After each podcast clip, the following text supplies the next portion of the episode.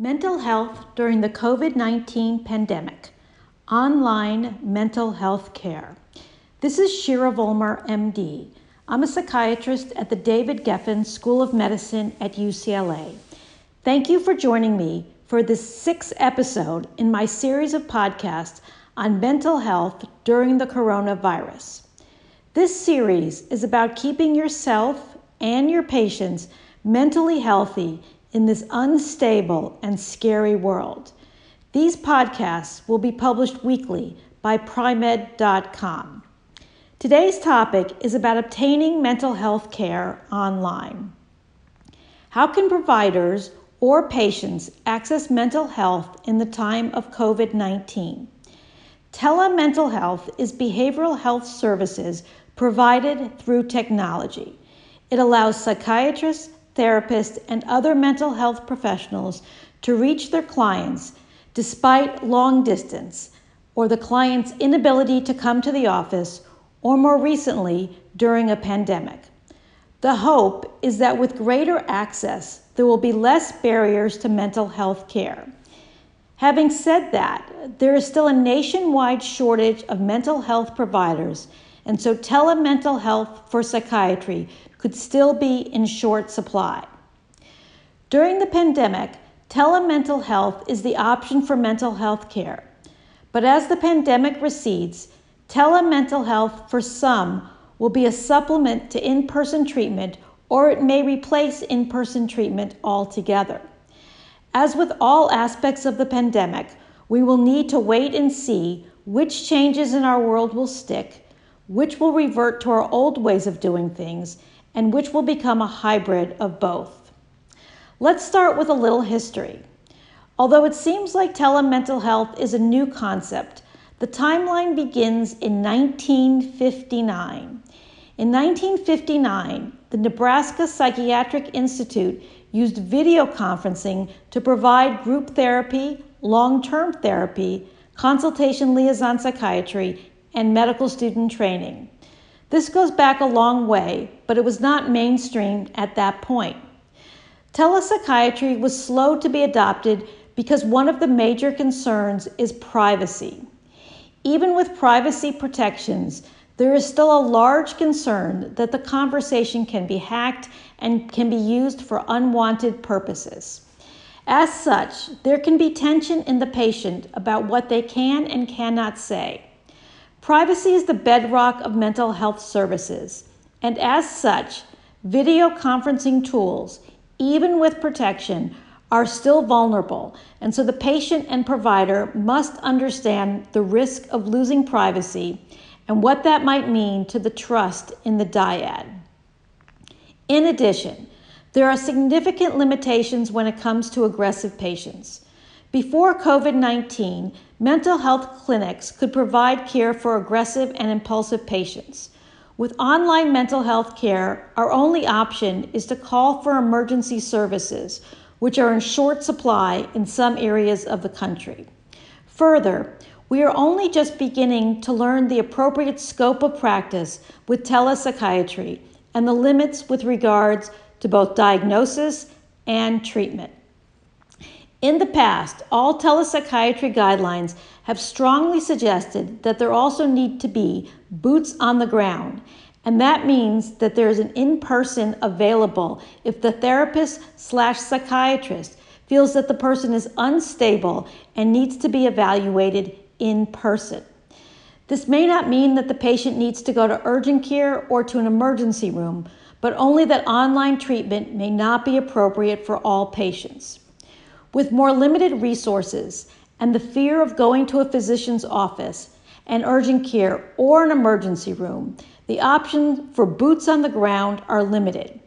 In this case, the provider is encouraged to learn better assessment tools online. It may also be important to get consent to talk to loved ones who can help us evaluate what's going on with the patient. Online therapy may have to expand to family support therapy with patient consent, as the family has eyeballs on the patient, whereas the therapist only sees the patient from the neck up. The other major limitation to telepsychiatry is that although there's a history of telepsychiatry which precedes this pandemic, the studies are very limited as to what are the potential pitfalls. With the absence of studies, we can anticipate that the screen might disguise or cover up information that would have been apparent with an in office visit. For example, if the patient does not shower for 10 days, there is no way an online provider would suspect that unless the patient confessed. Not being able to smell the patient is an example of how telepsychiatry is not the same as in person treatment. Future studies will illuminate other examples of the limitations, but for now, both patient and practitioner need to be mindful of the differences between in person and online assessment and treatment. Clinical experience tells us that switching a patient from the office to video therapy is fairly straightforward. The challenge is in working with new patients. With new patients, a rapport must be developed, and this is actually facilitated by sharing physical space together. In the absence of sharing physical space, the patient and the provider are left to a verbal interchange, which, when building a relationship online, may seem superficial or mechanical. This is a bad outcome, which providers need to learn how to avoid. Transmitting warmth and concern to a new patient is one of the challenges of online treatment. In other words, seeking online treatment is convenient and necessary during this pandemic, but the downside might be retention. Will patients stay in treatment while doing online therapy? Does the ease to connect to a therapist make it also easy to disconnect? With time, we need to monitor the strength of the provider patient relationships for those who started treatment online. Further, we need to develop new relationship building tools to apply to online treatment. Perhaps these new tools come in the form of having patients text message between sessions or having them share essays that they have written or songs they have written or sung during this period. Adding on exchanges outside of the therapy hour may be critical to developing deeper and hence more trusting relationships online. Having outlined some concerns, the advantages, especially in the days of COVID 19, are numerous.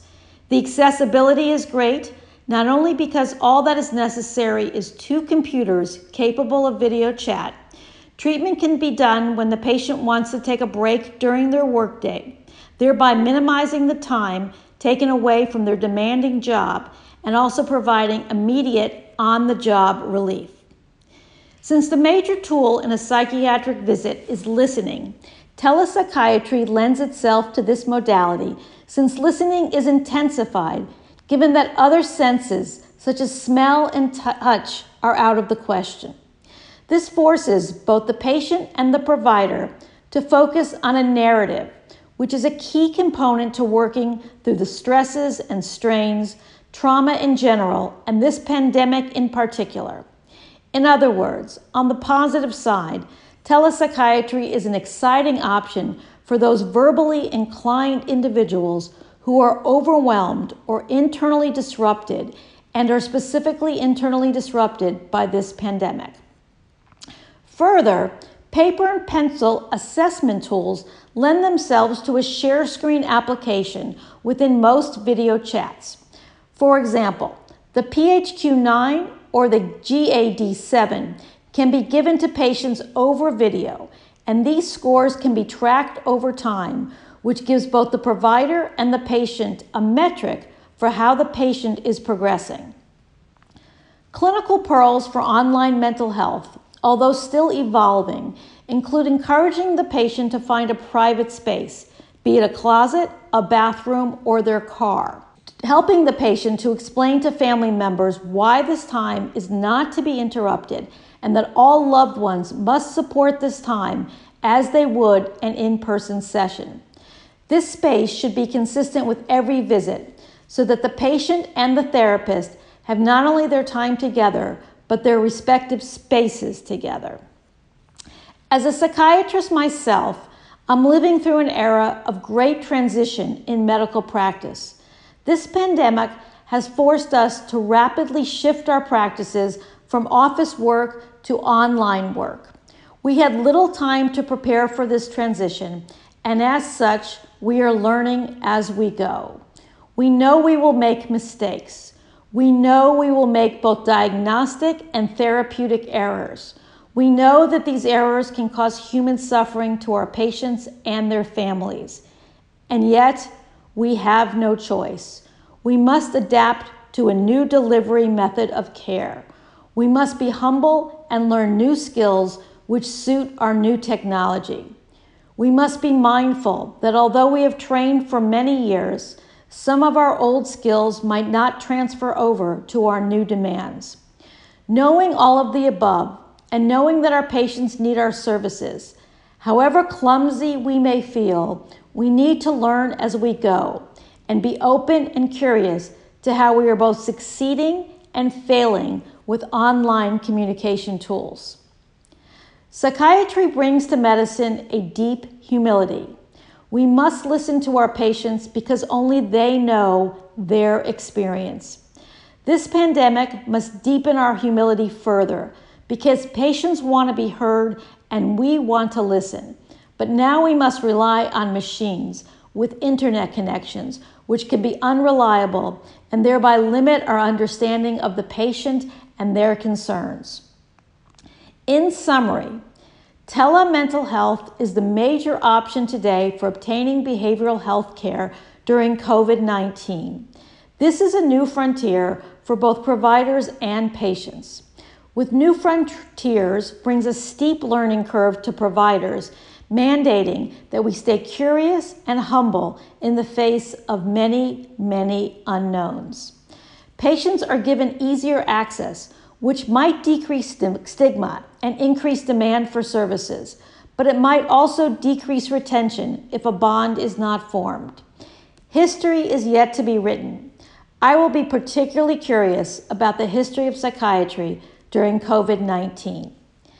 Thank you very much for joining me to discuss mental health in the time of COVID 19. I look forward to your feedback and for you to join me for my next podcast on Pri-Med.com. I'm Shirah Vollmer, MD. Until next time, stay well and stay happy.